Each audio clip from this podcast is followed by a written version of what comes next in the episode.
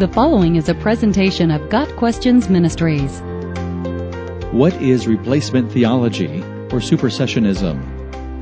Replacement theology, also known as supersessionism, essentially teaches that the church has replaced Israel in God's plan. Adherents of replacement theology believe the Jews are no longer God's chosen people, and God does not have specific future plans for the nation of Israel. Among the different views of the relationship between the church and Israel are the church has replaced Israel, replacement theology, the church is an expansion of Israel, covenant theology, or the church is completely different and distinct from Israel, dispensationalism. Replacement theology teaches that the church is the replacement for Israel and that the many promises made to Israel in the Bible are fulfilled in the Christian church, not in Israel. The prophecies in Scripture concerning the blessing and restoration of Israel to the Promised Land are spiritualized or allegorized into promises of God's blessing for the church. Major problems exist with this view, such as the continuing existence of the Jewish people throughout the centuries, and especially with the revival of the modern state of Israel. If Israel has been condemned by God and there is no future for the Jewish nation, how do we explain the supernatural survival of the Jewish people over the past 2,000 years, despite the many attempts to destroy them? How do we explain why and how Israel reappeared as a nation in the 20th century after not existing for 1,900 years? The view that Israel and the church are different is clearly taught in the New Testament.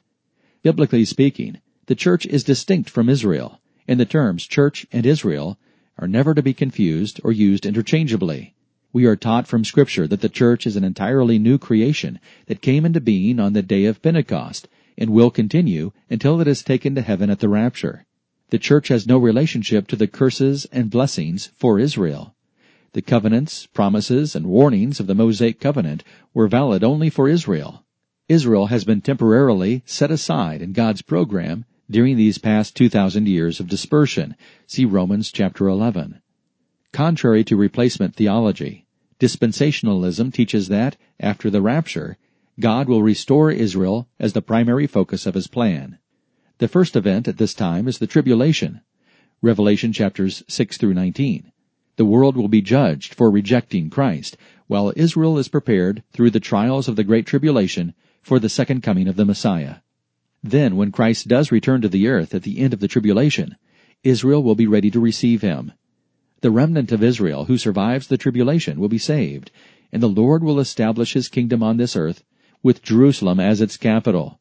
With Christ reigning as king, Israel will be the leading nation, and representatives from all nations will come to Jerusalem to honor and worship the King, Jesus Christ. The church will return with Christ and will reign with Him for a literal 1,000 years. Both the Old Testament and the New Testament support a premillennial, dispensational understanding of God's plan for Israel. The strongest support for premillennialism is found in the clear teaching of Revelation 20, verses 1 through 7, where it says 6 times that Christ's kingdom will last 1,000 years. After the tribulation, the Lord will return and establish His kingdom with the nation of Israel. Christ will reign over the whole earth, and Israel will be the leader of the nations. The church will reign with Him for a literal 1,000 years. The church has not replaced Israel in God's plan. While God may be focusing His attention primarily on the church in this dispensation of grace, God has not forgotten Israel and will one day restore Israel to His intended role as the nation He has chosen. God Questions Ministry seeks to glorify the Lord Jesus Christ by providing biblical answers to today's questions. Online at gotquestions.org.